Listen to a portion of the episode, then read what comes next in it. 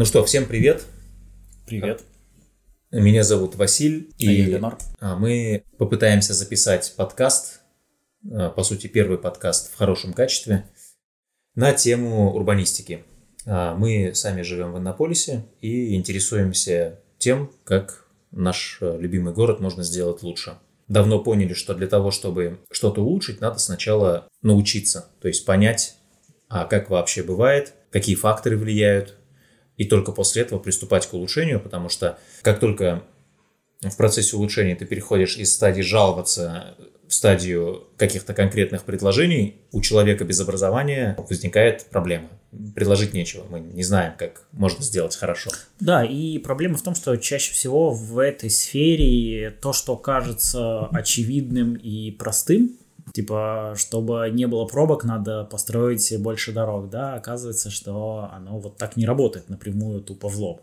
И часто там транспортная система и темы, касающиеся стабильного развития городов, они бывают контринтуитивны.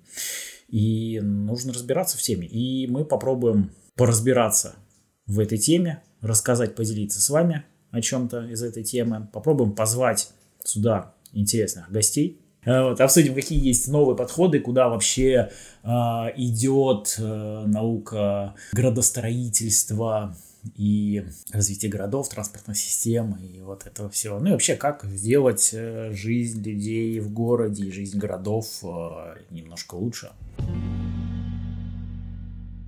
Да, про наш бэкграунд. Э, Я предприниматель и продукт-менеджер, А я айтишник. программист и разработчик, компьютерщик и никейщик. У нас, наверное, появится что-то типа контент-плана на год. А, У нас уже есть опыт записи подобных подкастов, когда мы разбирали интересные нам материалы. И, наверное, мы в каком-то таком режиме продолжим. А Для нас самих причина, зачем мы взялись записывать подобные подкасты, в том, что подкаст – это повод самому внимательно разобраться в какой-то теме, включить так называемое медленное мышление, то есть когда ты не просто поглотил какую-то информацию и э, сложил ее в дальнюю полку своего сознания, а внимательно ее переработал, ну, потому что тебе пришлось рассказать об этом. Потенциальные 2, 3 или 20, 30 наших слушателей – это создание ответственности, то есть мы будем стараться более ответственно подходить и к выбору материала, и к э, датам выпусков, и к тому, чтобы внимательно разбираться в этих материалах, чтобы э, эту ответственность оправдать. Короче, если э, вы это слушаете, если вам будет интересно, мы будем очень рады. Напишите нам какой-нибудь там лайк или что-нибудь, комментарий и вопросы, о чем хотите услышать. Вот, мы э, подготовимся, разберем какие-то темы, которые интереснее будут вам. Найти в Телеграме нас несложно. Группа называется ДД и городская среда Иннополиса. В принципе, в нее можно вступить для того, чтобы быть курсе того, что мы делаем. Мы э, хотели разобрать огромный материал про три новых ГОСТа, которые э, вступают в силу в этом году. Они все касаются комплексного благоустройства и эксплуатации городских территорий. Канал довольно популярный про урбанистику «Градовод» обещает, что никому из проектировщиков и муниципалитетов будет не скучно с этими новыми ГОСТами. Но в целом, я так понимаю, отношение позитивное. Но а, нельзя разобрать ГОСТ, не прочитав его. Сейчас у нас времени на это нет. У нас 6 января, выходные, праздники, и хочется как-то быстрее уложиться. Слушай, а вот когда речь заходит про ГОСТы, я очень часто слышу от людей, что ну, у нас советские ГОСТы, там все старое, и вообще по ним невозможно строить э, современные города. С одной Вот. стороны, да, с другой стороны, я заметил, что ГОСТы скорее разрешают почти все. Делай как хочешь. Не, я сейчас немножко про другое, а потом говоришь, так нет же, смотри, вот выходят новые ГОСТы, они, оказывается, есть. Вот, люди так удивляются, что выходят новые, новые какие-то ГОСТы в, в сфере градостроительства, обновляются. И более того, а, есть очень много хороших норм, которые вводятся, действительно. Но проблема в том, что часто люди, которые строят, принимают решения, о них не знают. Хотя они вроде бы даже какие-то нормы обязательные к исполнению, да? Да, есть, ну, иногда бывает нарушение норм, бывает, а, что ГОСТ просто разрешает сделать и так, и так, ну, видимо, для того, чтобы не заставлять быстро переделывать старое. А то, что вышло новое и классное, оно может носить статус рекомендаций, как, например, с рекомендациями Транс РФ да. по успокоению трафика в жилых комплексах. А еще бывает, что ГОСТы противоречат друг другу. Абсолютно верно. А еще, нет, самая большая проблема даже не в этом. Самая большая проблема в том, что они написаны так, что никто не, не может уверенно и однозначно э, сказать, что здесь имеется в виду, как здесь проект. Как, хотя, когда вот вроде бы написано, да, э, вот изменения про заборы, написано про то, что вот если есть зеленая полоса, там, шириной больше метра, то забор ставить не нужно вдоль дороги, да? Но нет же, приходишь, говоришь, вот, вот есть ГОСТ, а вот э, лица, принимающие решения, читают и говорят, нет, я вот не уверен, что здесь именно так имеется в виду. Ну да, во-первых, нужны толмачи, во-вторых, подозреваю, что ну, городское а, проектирование, оно должно оставлять определенную свободу, потому что ситуация везде разная. И решить это можно только обучением тех, кто проектирует и эксплуатирует, чтобы они понимали, кроме ГОСТа, а, зачем они это делают, для кого они это делают, и, соответственно, старались сделать это как-то лучше.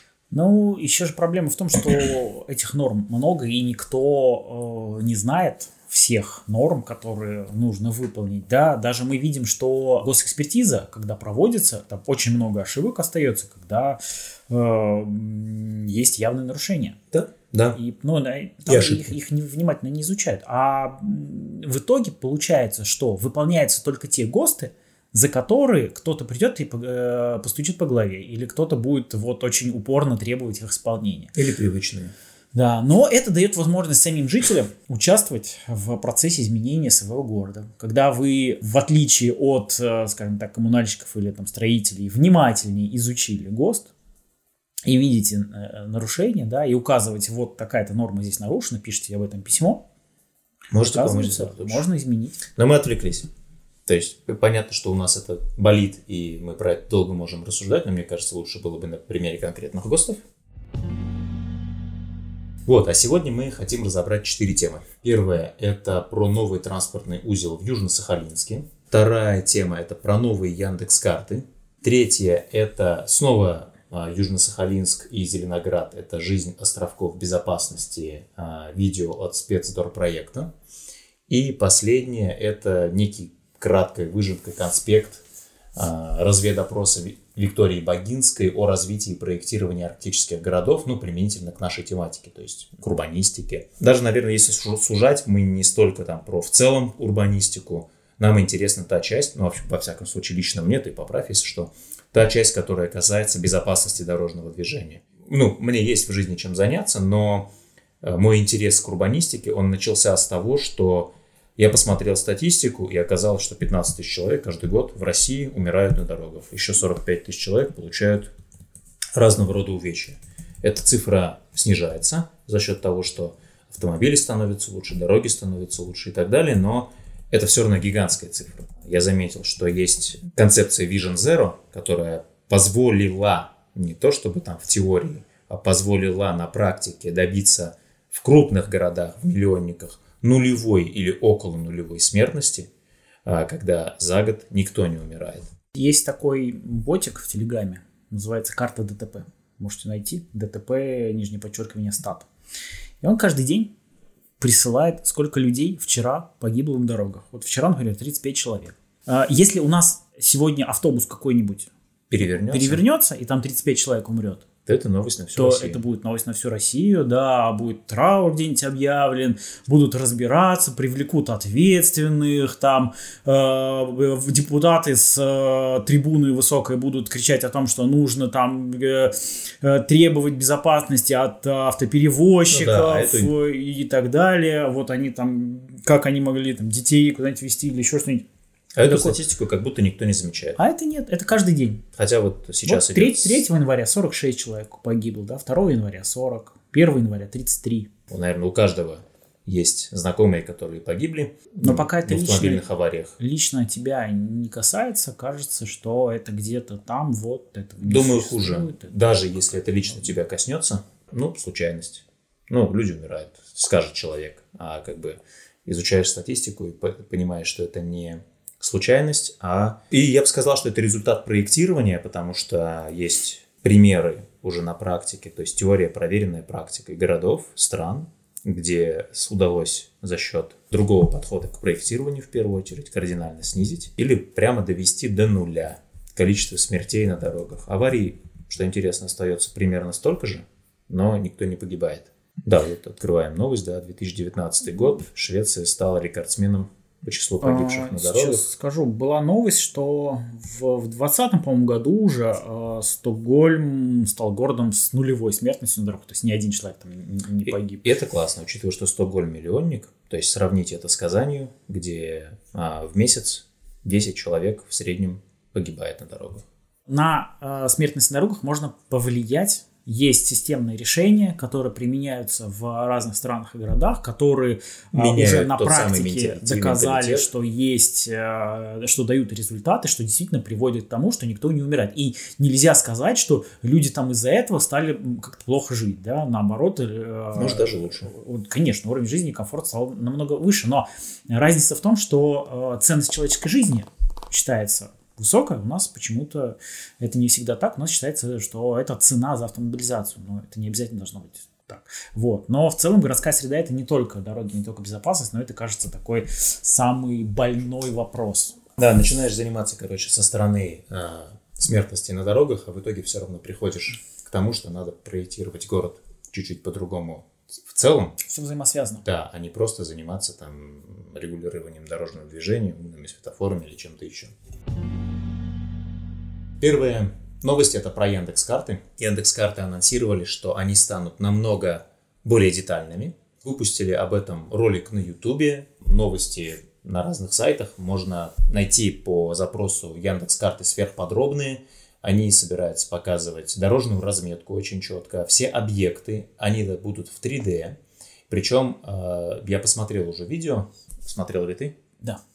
Э, интересный факт, то что Google сделал 3D города, но он сделал их фотореалистичными, а Яндекс решил, что это не самая удобная ситуация для навигации. Да, слишком много информационного шума, и он тебе мешает. Тебе нужно видеть то, что важно для навигации.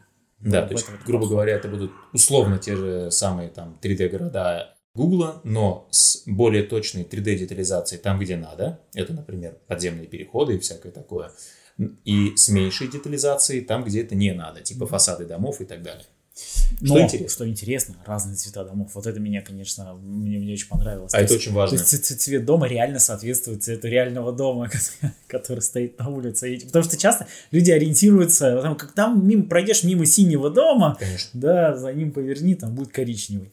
Ну и вот я вижу на примерах скриншотов, что знаковые дома, которые сильно отличаются от соседних, они э, и сделаны в 3D, как макет этого дома, чтобы можно было понять, что это именно тот самый дом. А, посмотрим, как получится. Тут интересные полупрозрачные деревья, пешеходные маршруты и прочее. Раскатывать будут постепенно. Начнут с Москвы и Питера, начнут с дороги и разметки, потому что это важно в том числе и для беспилотников, и для Яндекс.Карт, для Яндекс.Навигатора. Ну да, и в Москве много довольно сложных развязок, где у тебя там четыре поворота направо, и надо понять, в какой из них. Первый, второй, деле. третий, четвертый. Да, ну, я не раз попадал в Москве в такую ситуацию, что поворачивал налево, как мне и сказали Яндекс карты, но это было не то налево, а через там 50 метров. Как мы с этим сами столкнулись? А, мы живем в Иннополисе, и для того, чтобы как-то советовать, проектировать и просто даже самим разбираться в том, как устроен тот или иной перекресток, пешеходный переход или э, пешеходная дорожка, нам приходилось всегда выходить на место, а это ну, не всегда удобно. Это очень неудобно, когда надо с кем-то договориться, да, объясняя, что чего ты хочешь, находясь в офисе. Очень сложно это выложить в общий канал. Что мы делали? Мы э, вылетали с э, коптером, делали съемку нужного нам участка и обсуждали его, пытаясь потом еще склеить эти снимки в единый. Да, это было сложно, занимало много времени. Действительно, для того, чтобы на месте какой-то план сделать, нужно нарисовать, для этого нужна хорошая, хорошая детализация карты. Иначе друг друга не поймем. Яндекс карты э, в Иннополисе, можете просто переместиться и посмотреть, а, добавили сверхдетальные карты. Насколько мы понимаем, они делаются при помощи автоматического дрона. Пока это было разрешено, регулярно летал над Иннополисом и каждый день снимал как выглядит город. Он вылетал автоматически, здесь используется дронопорт. И э, снимки с этого коптера, склеили и качественно добавили прямо на Яндекс карты. И здесь сейчас ну, сверхдетальные снимки, которые примерно с, э, сравнимы с теми снимками, которые мы делали с, со своего коптера. Даже лучше. Те картинки, которые делали мы, их было сложно склеить, потому что из-за того, что ты под, Да. под углом И снимаешь... они не в масштабе. Ты не знаешь, какое расстояние. А здесь ты берешь стандартный инструмент Яндекс.Карт линейку и измеряешь расстояние, которое там, не знаю, ширина дороги, например. Он, да, это очень классно. Здесь прям можно ширину дороги э, померить, потому что мы часто спорим об этом. Как, куда там уже дорогу делать? Там же и так очень узко. Ты приближаешь, показываешь. Смотри. Что там тут- 4,5 метра в одну сторону, 4,5 в другую, да. Да. И сузить можно, и парковку да. можно а, организовать. а- а а вот нормы, по которым можно там, до трех метров судить, да? сверхдетально, видна вся разметка, видны бордюры, видны дорожки, видны протоптанные тропинки. В общем, очень приятно с этим работать. Надеюсь, это пример того, как эти сверхдетальные карты помогут сообществам в разных городах тоже заниматься, как давайте скажем, есть доказательная медицина, пусть это будет доказательная гражданская урбанистика. А, Профессионалы, понятно, они и так занимаются доказательной профессиональной урбанистикой, да, тут какая-то гражданская, любительская тоже должна быть. Что еще добавить про Яндекс карты? Они дают больше информации о городе, о том, кто, как сейчас выглядит, и в целом, кажется, это шаг в сторону того, чтобы можно было а, здесь э, ну, эту информацию использовать для какого-то проектирования, моделирования. То есть, а, я думаю, что в будущем можно будет, во-первых, попробовать там, перерисовать и сказать, а, а вот если здесь вместо такой дороги у нас появится развязка, да, как это будет, и как, как поедет транспорт. Хотя дронам нельзя пока отказывать, потому что вот этой зимой моя мечта провести съемку с коптера тех мест, где автомобили, проезжая, оставляют явную колею. И там очень четко видно, а, что зимой используется, например, на двухполосной дороге на этом участке только одна полоса. Что доказывает, что можно просто в этом месте оставить одну полосу. Да. Э, Избыточная ширина, которую на обслуживание которой тратится, во-первых, много средств, а во-вторых, она часто создает э, избыточную опасность. Мы посмотрели видео про жизнь островков безопасности. И что хотим сказать? Да, островки безопасности это классно, они должны быть везде. Сейчас это обсудим. А, в чем суть видео? Видео про то, смогут ли зимой коммунальные службы справиться с а, островками безопасности. То есть смогут ли они чистить а, снег с дороги так, чтобы островки безопасности а, не сносить, расчищать вовремя, не засыпать отвалами и так далее. собственно, возникает вопрос, а почему они должны бы- были бы мешать? То есть чем это отличается условно от э, уборки э, однополосной дороги, которых тоже великое множество, которые отлично убирают? Просто это вот граница этой проезжей части, да, которая... Я думаю, там речь идет про островки безопасности, которые ставятся на уже существующую дорогу. Да, вот он, вот он встал на уже существующую дорогу, да. И вот у него Я есть грейдером могу не заметить. полоса. Ну, как, как Потому можешь? что, ну вот, не заметить. Я еду прямо, еду, а тут бах, и Ну, тогда у меня... Нет, тогда у меня логичный вопрос. А, если он может не заметить островок безопасности, значит, он со, с тем, же, со столбиком с торчащим. тем же успехом может не заметить и человека в этом месте. Ну да, да, тоже верно. Вывод видео такой. Эти островки безопасности стоят уже два года в Зеленограде. Это под Москвой стоят уже два года на Южно-Сахалинске. И стоят себе Но замечательно. практика показывает, что никому они не мешают, отлично убирают снег рядом с ними. И мы в Иннополисе тоже видим, что ну, даже не говоря про островки безопасности, про столбики, которые стоят вот на велопешеходных, например, отлично убирают снег справа, слева, объезжают аккуратно, и проблем больших это не создает. Да, я тоже не замечал, чтобы какие-то большие проблемы создавались. И есть еще у нас столбики, которые на кольце поставили э, для разделения потоков и сужения про- проезжей части, прям, прям на дороге. Имеется в виду на большом кольцевом перекрестке, назовем его так. То есть Да, э, поста- поставили столбики для того, чтобы трафик... Ну, там к- канализировали поворот направо, с одной стороны, и э, сделали более э, маленький радиус поворота. для то есть- того, чтобы автомобилист с кольца не выходил на большой скорости на пешеходный переход. Да, чтобы чтобы перед уезжал. пешеходным переходом снизил скорость, да. И Э, ничего, там тоже убирают снег, проблем больших это не создает. Короче, выводы по поводу островков безопасности подтверждаем. Более того, у нас здесь есть опыт установки просто столбиков на разделительной линии перед пешеходным переходом.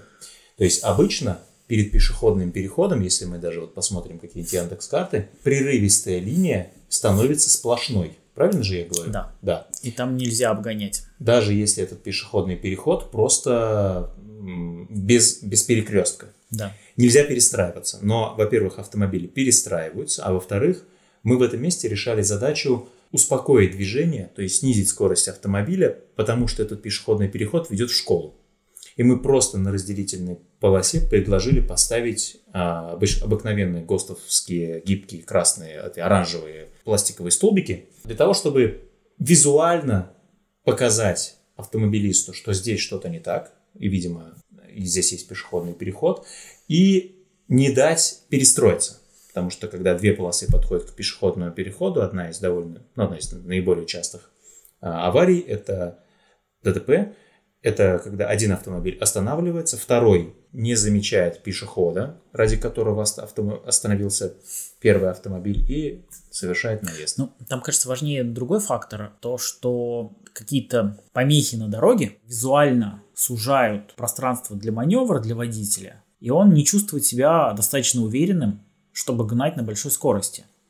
И он психологически, ему комфортнее уже снизить скорость и проехать спокойнее. А задача как раз снизить скорость. Причем наиболее нежным методом, без всяких лежачих полицейских и всего остального. Хотя тут лежачие полицейские тоже используются.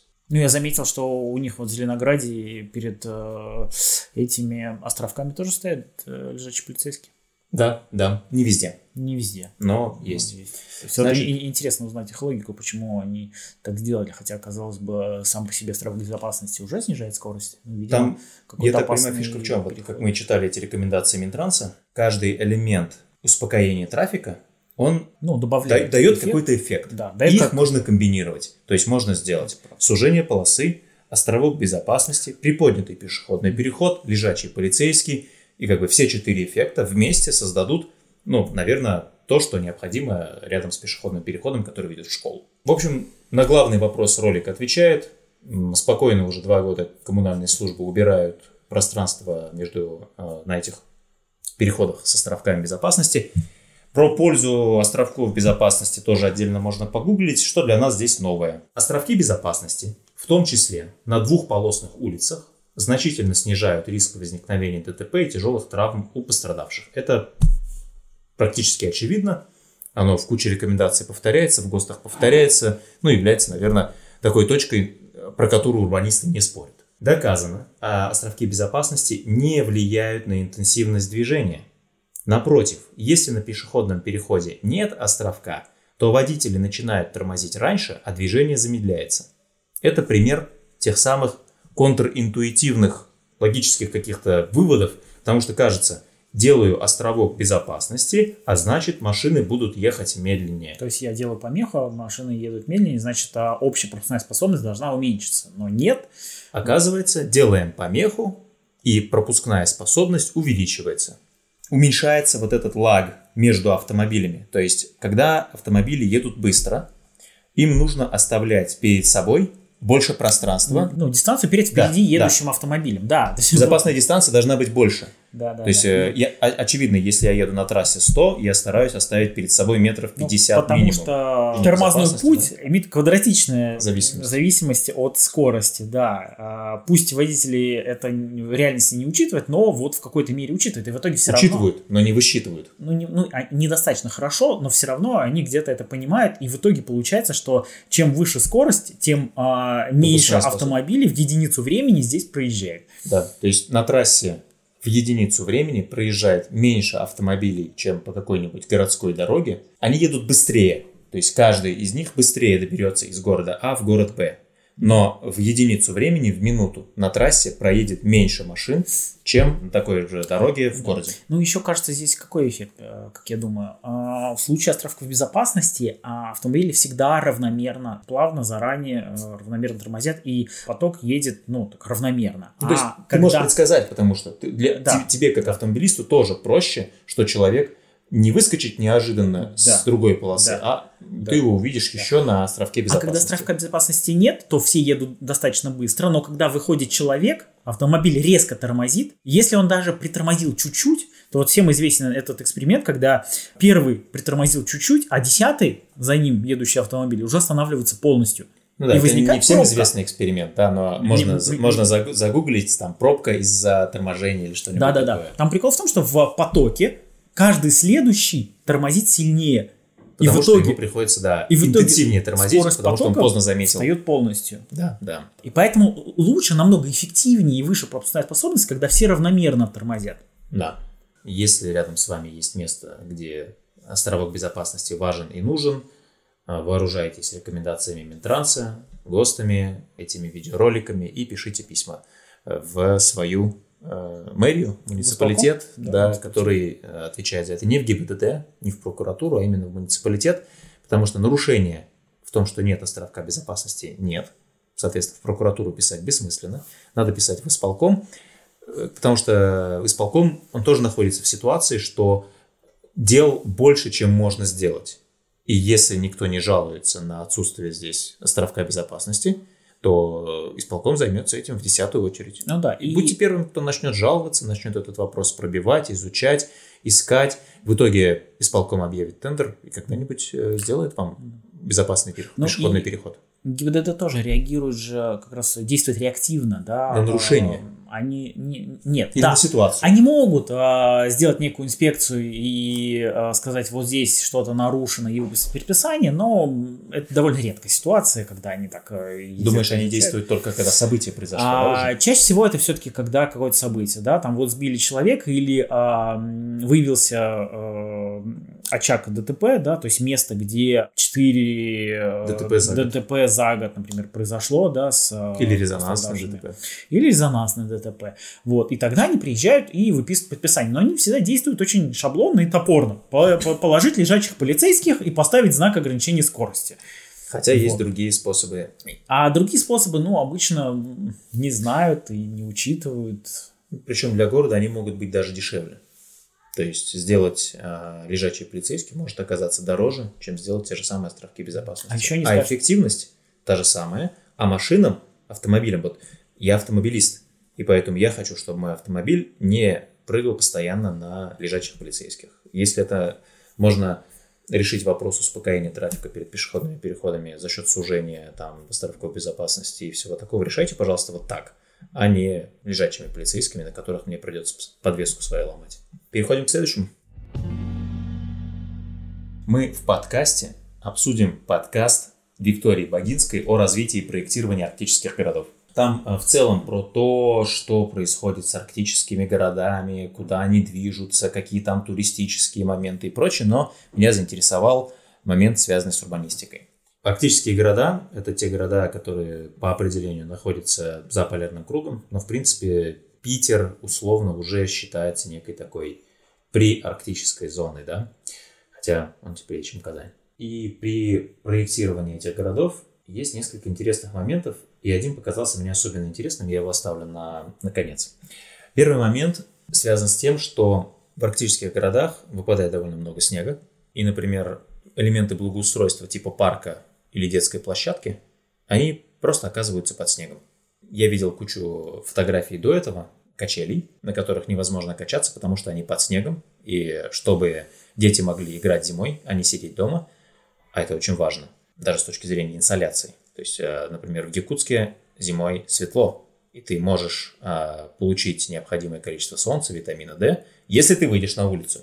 Но если на улице нечего делать, то ты не выйдешь на улицу родители просто копают яму в снегу вокруг качели, чтобы дети могли поиграть. Суровое детство, да? Хочешь покататься на качелях, выкопай вначале. Любишь, любишь кататься, да, люби и копать. То же самое касается обыкновенного благоустройства. Я посмотрел в Якутске сегодня минус 46. Обычная погода. Надо учитывать, что в арктических городах это ну, тоже из-за Кстати, Якутск не арктический город. Да, он, он формально не полярный. То есть а, Но... он не заходится за полярным кругом. Ну, кажется, где-то там полюс холода. Интересная штука, что жители арктических городов на опросах, на предложениях, что можно улучшить, что их беспокоит, не жалуются на холод. То есть это не проблема для них. Проблема – плохое благоустройство, дороги, отсутствие возможностей для развития, для того, чтобы заниматься чем-то, кроме работы и так далее. Ну, довольно стандартные, наверное, такие урбанистические задачи, которые надо решать во всех городах. Дальше из интересного арктические города – это города, в которых больше всего нужна концепция пятиминутного города. О, Понимаешь да. почему? Чтобы ты мог большинство задач в течение своей а, жизни в городе решать, добравшись до нужного тебе места за 5 минут. В школу за 5 минут, в садик за 5 минут, в магазин за 5 минут, до работы за 5 минут. Даже, предположим, не до работы, а до остановки за 5 минут. Остановки у них начинают делать теплыми. Угу. А, причем, собственно, Виктория Богинская, она чем занимается? Это организация, это Центр пространственного и территориального развития «Ярус». Они занимаются выработкой неких общих решений, которые позволят муниципалитетам этих городов внедрять их, скажем так, ну как э, конструктор. И одним из этих решений является остановка, которая крытая и в которой, которую можно самостоятельно развернуть. То есть, если ветер дует с запада при минус 50, он тебя выморозит очень быстро. Ты можешь остановку развернуть так, чтобы ветер в тебя не задувал. А инфракрасные лампы, например, тебя грели в этот момент. Ну, потому что инфракрасные лампы, они на самом деле не так много потребляют, еще, их можно сделать с датчиками движения, и, собственно, они греют тело. Не надо греть, типа, закрытый павильон, который может потреблять довольно много энергии, можно поставить инфракрасные лампы, которые будут греть человека, который там оказался. А, ты тут видел а, наверху переход. Это теплый переход между зданиями, тоже а, одна из, одно из решений. То есть можно делать пятиминутный город, можно делать а, крытые переходы между важнейшими зданиями. Тут есть еще особенность, что все коммуникации, трубы над землей проходят. И трубы, и они еще не могут там проходить, потому что они растопят вечную мерзлоту. Это такая, да, урбанистическая особенность. Если ты тут сможешь заглянуть во двор, то ты увидишь интересную картину. Я был в городе Ноябрьск, типа тысячи километров вверх от Тюмени. Ситуация там какая? Машины зимой замерзают, и чтобы с утра их завести, их надо подогреть. Самый простой способ подогреть – это тен, там у всех из, из окна торчит э, удлинитель. Да, и каждый двор выглядит как родина Спайдермена, потому что из каждого окна торчит провод к своему месту на парковке. Эти места для электромобилей на самом деле были бы очень хороши. Ну, потому что все парковочные места во всех дворах уже оснащены э, местом для зарядки, и, а электромобиль, он еще и довольно хорошо может запускаться в тепло, особенно при наличии тена и розетки. То есть ты подключен к розетке, с розетки разогреваешь двигатель к нужному моменту и батарею, и потом уже едешь в нужное место, э, не тратя там бензин, дизель, не расходуя ресурс двигателя холодным пуском и всякими подобными делами. В общем, это довольно интересно может смотреться. Но вот, да, мы замечательный инструмент э, панорамы на Яндекс картах, то есть мы фактически сейчас гуляем по Якутску, в, ну, здесь в процессе рассказа. Интереснее, конечно, зимний посмотреть. Да, ну ведь посмотри, на первых этажах а, нету ничего. Это ну, как да, раз вопрос мечной мерзлоты. То есть нельзя делать а, фундамент, нельзя делать подвал. А, нужно делать первый этаж проветриваемым, чтобы дом не прогревал почву и не размораживал ее, угу. в том числе летом. И поэтому э, здесь дома, все дома стоят на сваях. Это не очень заметно, кстати, даже вот на фотографиях, если не обратить внимание, то они прикрыты, эти первые этажи и сваи прикрыты э, профнастилом да. металлическим, и поэтому как бы такого ощущения, что все дома стоят на сваях, как э, представляется себе в каких-нибудь там водных мирах, не знаю, такого ощущения не возникает. Но все входы, получается, с лестницами. Я видел несколько пандусов, но... но да, кстати, все получается, пандусов. что вровень с землей здесь не сделать. Однако я видел, что в Норвегии в условиях тоже вечной мерзлоты делают нормальные входы. Слушай, а не факт, что там есть вечная мерзлота. Это же не зависит от холода, это зависит от состояния почвы. То есть там может быть также холодно, но не быть вечной мерзлоты. Я в этом году был в Швеции в городе Кируна, который за полярным кругом. То есть мы я, смотрим я, сейчас я, фотографии я, из Норвегии. Я, я понимаю, но я показываю, И там дома завышены. Есть примеры, да, когда дома завышены, но... Сделаны нормальные пандусы. Сделаны нормальные пандусы. Да. Но тут и дорога сама тоже завышена, получается, чтобы у, у тебя автоматически вся вода стекает, снег тоже легко убирать, да, он там остается. То есть дорога завышена и, и дом завышен. И вот такой мостик между дорогой и входом. Да. Короче, как решение. Даже если первый этаж это сваи, а все входы располагаются условно на втором этаже, то нормальные пандусы сделать можно. Это возможно.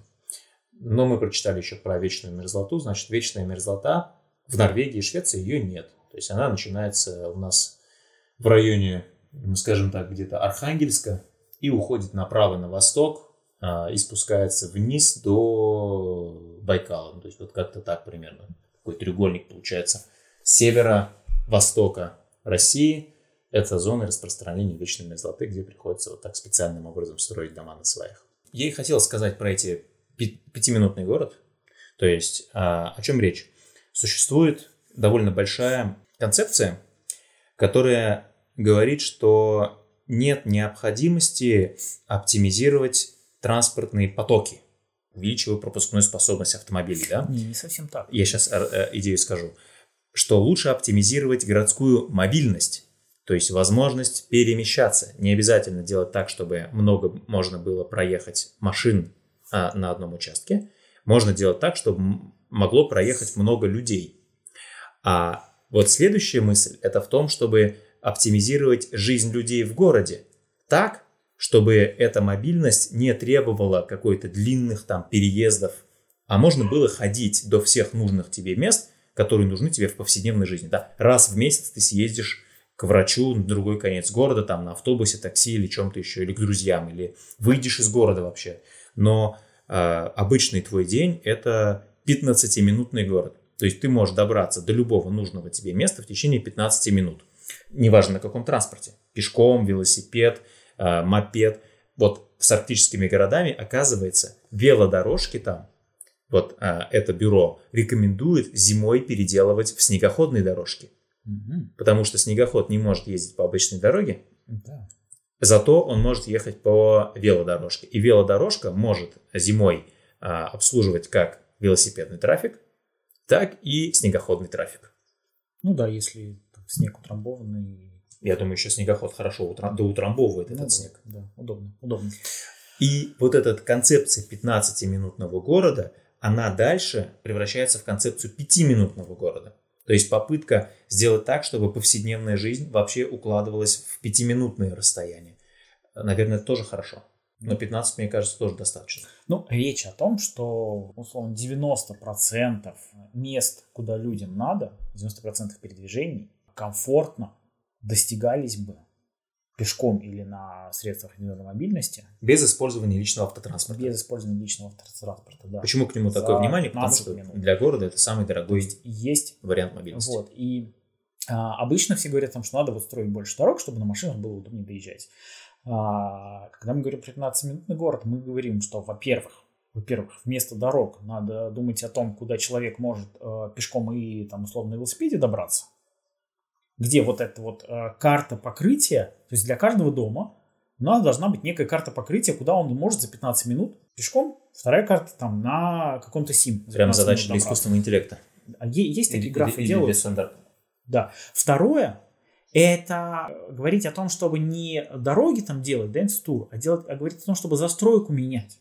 У нас проблема... Так, чтобы не надо было ездить. Да, не про... надо сделать так, чтобы было удобно доехать далеко. Надо сделать так, чтобы далеко ездить не надо. Да, было. чтобы не нужно, чтобы у людей не было потребности ездить далеко. У нас почему-то вот постоянно даже новые города строят с идеей, что вот у нас должен быть спальный район, вот должен быть деловой центр, вот там какой-то, вот здесь промышленность, вот здесь у нас там будут там школы, там, ладно, школы у нас хотя бы делаются в спальных районах, но все равно не все так хорошо. Вот есть какие-то там торговые центры, и вот везде ты должен там через весь город куда-то добираться. Мне кажется, надо и сейчас это строить же... так, чтобы первый, второй этаж любого жилого комплекса он был э, торговый, офисный. Ну да, застройка должна быть смешанная. Да. Для того, чтобы э, у людей а, вокруг они могли найти себе какие-то рабочие места. Либо наоборот, э, когда человек куда-то устраивается там работать, он мог переехать поближе где-то, где-то рядом снять, снять квартиру, да, сейчас очень много людей э, пользуются арендой вместо того, чтобы покупать жилье, а кто-то, наоборот, может купить, да, свое жилье там. Продать, и купить тоже Это тоже не, не проблема. И сейчас вообще очень сильно стоимость жилья влияет э, школы, Наличие школ. Как, как, как, которая там есть, да, от качества школ зависит стоимость жилья, потому что люди хотят, пере... когда там дети идут в школу, они хотят переехать туда. Для того, чтобы далеко там через весь город не ехать, для того, чтобы можно было... Чтобы ребенок сам доходил, чтобы ты не превращался в таксиста. Вот. А... То есть даже для своего ребенка, что важно, да, но все-таки ты становишься просто развозчиком и таксистом. А Да. хорошо, если он сам это может. Но эти же люди дальше проектируют город так, чтобы нужно было всем ездить че- через весь город. Это неправильно. У каждого в семье машины не будет. Машина будет у мамы, у папы, а дети останутся без машин. Тут нам слушатель возразит, что а почему это нет? Это же вот как бы У детей- каждому у детей по 18 не автомобилю. будет все равно. Ну, ладно, взрослому каждому по автомобилю. Это, Почему нет? Это же надо повышать ВВП, значит, экономику развивать, чтобы у каждого мог себе купить по автомобилю. Но это, ну, это люди- отдельный, но это отдельный прям за разговор. Я просто про то, что у детей Да, это но точно тут, не будет. на самом деле э, это утопия, потому что легко доказывается чисто математически, что физически город не может вместить столько автомобилей. Ну, и на практике это видно по американским городам. А, про Арктику. А, закон- 15 да, минут за- на за- города. закончу тем, Арктика что должна да, быть 15 минутной. что да, это города, где необходимость пятиминутных городах или хотя бы в 15-минутных, она высока. То есть у людей прямо, за, у, у общества прямо запрос на возможность все проблемы решать так, чтобы не успеть замерзнуть, пока ты туда идешь. И там это можно внедрять, скажем так, опережающими темпами, территория опережающего развития. Вот, кому интересно, послушайте полный подкаст. Мне эти идеи из подкаста показались интересными. А там было именно прям про 15-минутный город? Да. Здорово.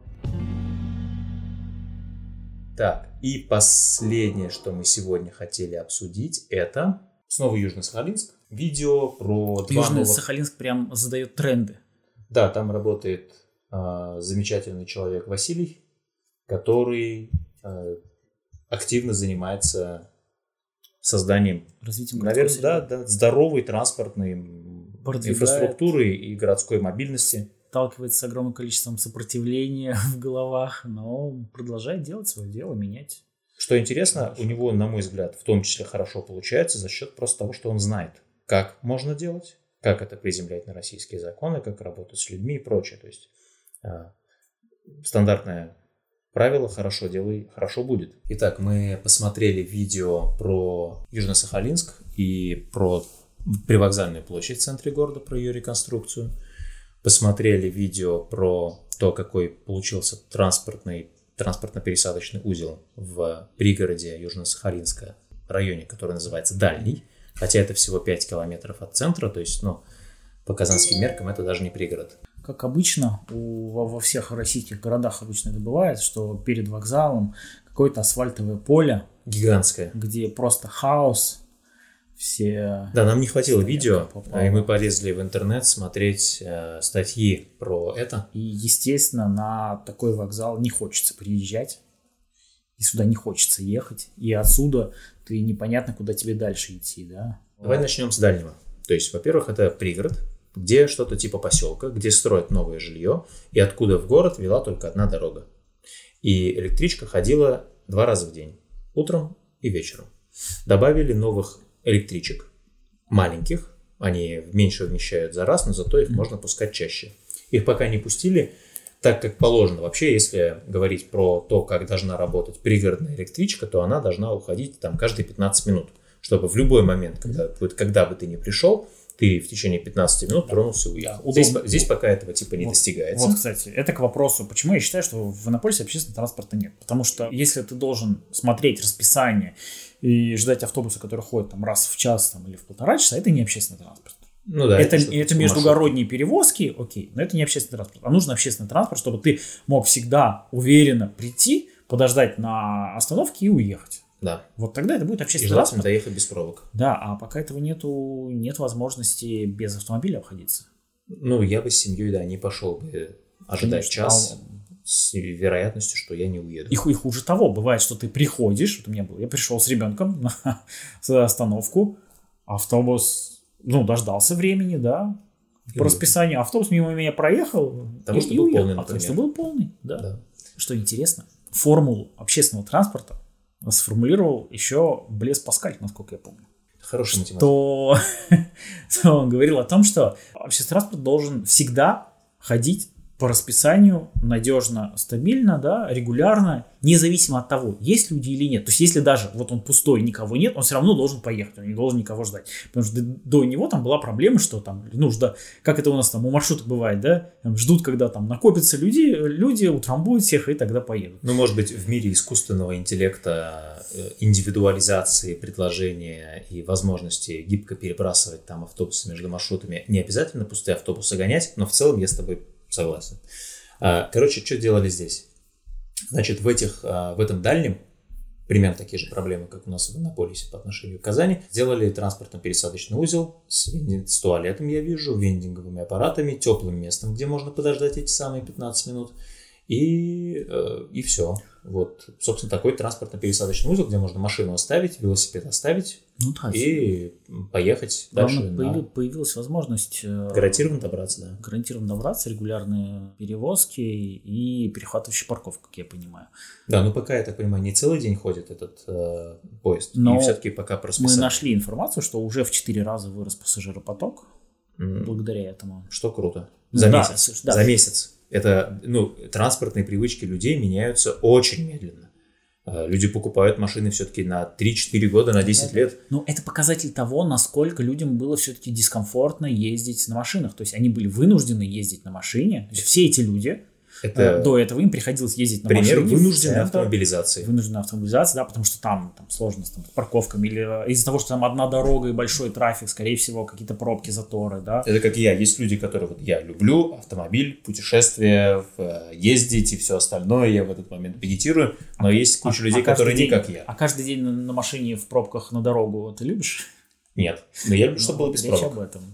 Да, ну я, я, я люблю то есть, а вот, например, кто-то совсем не любит э, сесть э, за руль, там это проблема. Ну и второй частью проекта является переоборудование уже привокзальной площади, куда эти электрички приходят. Не только эти, и вообще это ЖД, вокзал большой. Большое, большое поле асфальтовой парковки, да? Кстати, как а как его чистить? Особенно, когда машины остаются постоянно. Никак, никак. А, а теперь это нормальный пересадочный узел. С и... нормальными платформами для автобусов то есть ты можешь приехать на э, поезде или на электричке, да, и сразу удобно пересесть на, автобус. Э, на какой-то автобус, который тебе нужен. Или взять с велопарковки свой велосипед, который ты оставил в прошлый раз, ну, да. и, и доехать до работы. А, а еще на электричке можно прям со своим велосипедом же доехать и ну, в да. центре дальше. Ну, если ты каждый день ездишь, то есть если бы я, например, на электричке каждый день из Иннополиса ездил в Казань, то я бы, наверное, в Казани просто оставил как бы свой же велосипед ну, на да, велопарковке. Да, да. Да, то есть, а причем можно там один велосипед, тут другой велосипед. Ну, велосипед отличный транспорт для последней мили. Я заметил, что в Иннополисе даже есть такая практика. На автобусной остановке оставляют велосипеды пристегнутые куда-то. Да. Да, то есть люди доехали, хотя вроде расстояние там что-то ну, Я иногда пройти. доезжаю на велосипеде до технопарка, да? оставляю там велосипед, спускаюсь на подземную теплую парковку, забираю машину и еду в Казань. Или, за, или еду обратно сюда, забираю там всех детей, всех, ну, они садятся в теплую машину, и мы едем в Казань. Да. Ну, или в другие места, куда мы там автопутешествуем. В этом плане очень удобно. И что здесь Ленар заметил? Ленар заметил на этой привокзальной площади интересный пример а, автобусного кармана. Для меня это было удивительно. Мы же всегда пытаемся найти что-то новое, да, новое для нас, извиняюсь. Хорошо, если это новое и для вас тоже, но вот, в общем, мы ну, про себя пока думаем. А, дело в том, что обычные карманы, которые делают вот у нас везде там в городах и за городом, они физические, вот вы попробуйте на них заехать. На там, длинном автобусе? На длинном автобусе, так, чтобы встать вдоль, вдоль там этого тротуара, вдоль платформы. Это невозможно. Если, наверное, достаточно длинный карман, и автобус не слишком длинный, то, наверное, возможно. Но когда а, это обычный карман, довольно короткий, да, ну, 15-метровый, угу. автобус всегда в итоге встает криво он, или он, даже он, не заезжает он, вглубь, он не, не подъезжает, да. собственно, к остановке, и людям приходится бежать по, а, собственно, автобусному карману, чтобы дойти до автобуса, и который, в общем-то, остановился тут, все равно на дороге. А какая тут проблема? У нас э, пускают э, низкопольные автобусы, большие, да, с а, расчетом на что? То, что низкопольные, они а, должны быть приспособлены для а, людей с ограниченными возможностями. То есть ты должен иметь возможность а, туда заехать на инвалидной коляске, например, да, или да даже с детской коляской ты должен, да, вот с тротуара И тут все ломается, потому а, что тр- тр- тротуар выше не дороги, может да? встать Ты рядом с должен вот взять там, он, он должен встать рядом вот вдоль этого тротуара, ты должен одним простым шагом туда перешагнуть в автобус. Но это невозможно, потому что автобус не может встать э, вдоль. И поэтому э, в Южно-Сахалинске внедряют э, диагональные карманы. Это то есть- не, не только здесь. Не только Я, ви- я видел пример а, только в Южно-Сахалинске, и, кажется, не только на вокзале. Ну, надо перепроверить. Но они ам, изучали, а, то есть они как, они там рисовали на дороге, а, какой формы. Делали тактические бордюры. Да, они на автобусы То есть- там пробовали заехать. То есть какой формы нужен этот а, карман для того, чтобы в него идеально вставал автобус. И вот начали делать такие диагональные. То есть он, получается, заезжает туда по диагонали, и этот бордюр идет в- в- вдоль автобуса, а потом выкручивает руль налево и выезжает из него вперед. Это получается такой э, вместо да, трапециевидного кармана а, треугольный карман. Да, такой длинный скос. э, Что то ты на по, по длинный пути скос движения, встать, да, а потом выворачиваешь руль и выезжаешь. Это не говоря уж о том, что в большинстве мест карманы вообще не нужны, но это отдельная Это другая правда. история, да, где лучше делать даже антикарманы, а не Ну, просто... здесь немножко другая история. а, Если говорить про транспортно-пересадочный узел, Да, то это же здесь автобусы, которые они стоят и ждут. долго стоят, да. Кстати, вместо теплого получается место для ожидания. Его можно не делать. Можно просто сделать так, чтобы автобусы, которые отправляются, например, каждые 15 минут на транспортно-пересадочном, Да. они, со- собственно, стояли теплые и были Всегда заменяли собой теплый павильон. Это так, в качестве некой, некого дополнения. Сегодня на самом деле все. Мы посмотрели, интересное выделили, порекомендовали. Выложим запись в новом канале, да, создадим для подкаста, или используем тот канал, который у тебя есть, комфортный город для людей. А, Там же выложим все ссылки на материалы, про которые сейчас говорили. Я их в процессе, конечно, закрывал, но мы сейчас их откроем, чтобы можно было все это посмотреть. Будет интересно, во всяком случае, мне точно интересно. Как тебе? Ну да, мне тоже. Нам самим интересно. Можем записывать, даже если никто слушать не будет. Ну, я повторюсь, для меня это повод. То есть вот э, в обычное время я не сяду э, смотреть э, этот ролик, так вдумчиво его разбирать, да, залезать в Яндекс карты, в панораму, чтобы посмотреть. А тут я два часа, э, ну, провел в режиме такого хорошего погружения в тематику. Так что спасибо тебе, спасибо Тебе спасибо. Микрофону. микро- ми- Спасибо. микрофону, который олицетворяет слушателей. Надеюсь, получилось неплохо, а дальше мы еще поработаем над звуком и прочими твиками для того, чтобы а, получалось лучше. О чем мы думаем? О том, чтобы попытаться записаться с видео. Вроде как говорят, что кто-то слушает аудио, кому-то нужно смотреть на говорящие лица. Мы по- попытались сейчас э, быстренько попытаться организовать такое место, но поняли, что нужен фон. Дома фон такой, ну, грязный и явно не для того, чтобы на нем э, были лица. С освещением еще как-то можно за счет торшеров поиграться, но фоном не получится. Поэтому, в В общем- ждем, ждем фона и возможности Ждите в следующий раз. сделать хорошую запись видео. Да, делать запись э, видео без красивого фона не хочется. Окей, все, спасибо, всем пока.